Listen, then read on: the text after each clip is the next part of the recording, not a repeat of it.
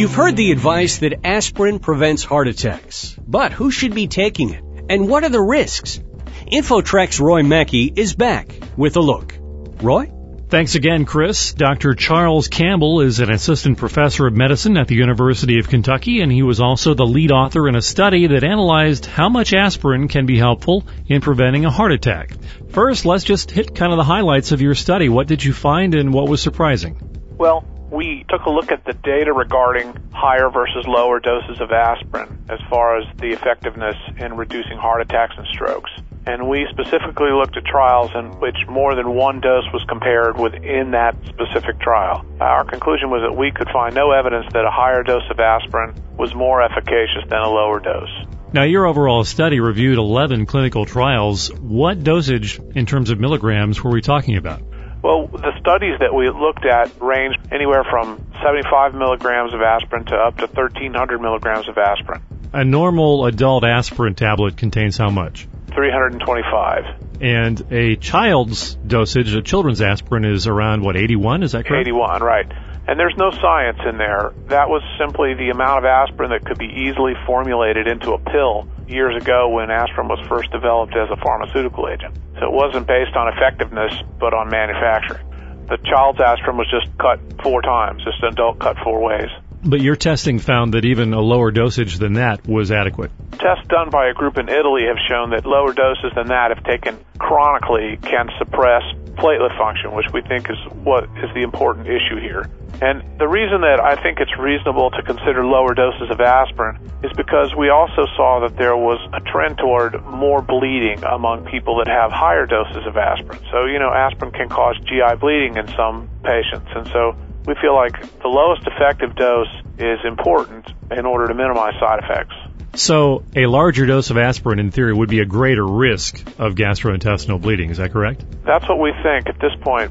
So, for people who believe they may be at risk for heart disease or a heart attack, what is your general advice? What should they do? Well, the first thing I would say is that if you look back at studies designed to prevent that first heart attack, Aspirin is only an effective therapy for people that are at relatively high risk. In other words, 30 year old non smoking men with normal cholesterol probably shouldn't be on an aspirin at all. They're only going to expose themselves to the side effects without gaining a lot of clinical benefit. Mm-hmm. So the first thing is to assess your risk. And that's really best done with the help of a physician or a healthcare provider. But you can also do it on the internet, and there are many sites aimed at helping you assess your risk.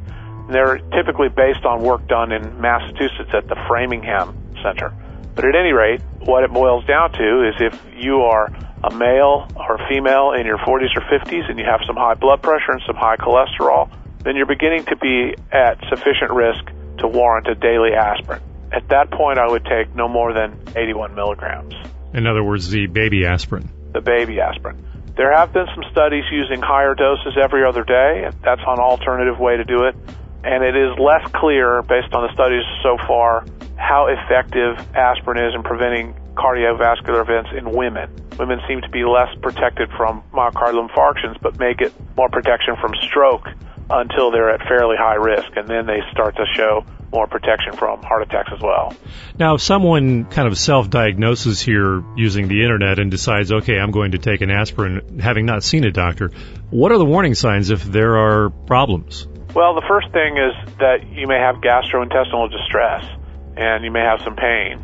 Secondarily, if you're having a large problem, you may see dark stool, tarry stools. At that point, it's best to head straight for health care because gastrointestinal bleeding can be pretty serious. So, probably the smartest thing to do is to actually ask your doctor. I think that's the best way to do it. And then, as well, if you're on other medications, you and your physician or you and your healthcare provider can discuss interactions of the various medicines you might be taking. Is your study available on the web somewhere where people can read more about it? Summaries of our study are available at the University of Kentucky's websites. The Journal of the American Medical Association has a website as well where our study is summarized. And then more detailed analysis of the study and the study itself can be obtained from the library or from contacting us here at the University of Kentucky. Good information. Dr. Charles Campbell from the University of Kentucky. Thank you very much for joining us on InfoTrack. It's my pleasure. And for InfoTrack, I'm Roy Mackey. And that wraps up another week of InfoTrack. The people behind InfoTrack include executive producer Randy Meyer, Reporters Taryn McCall and Roy Mackey. Engineer Robert Sark. And our announcer Charlie Van Dyke. Internet services by Pair.com. I'm Chris Whitting. We'll see you next week right here for another edition of InfoTrack.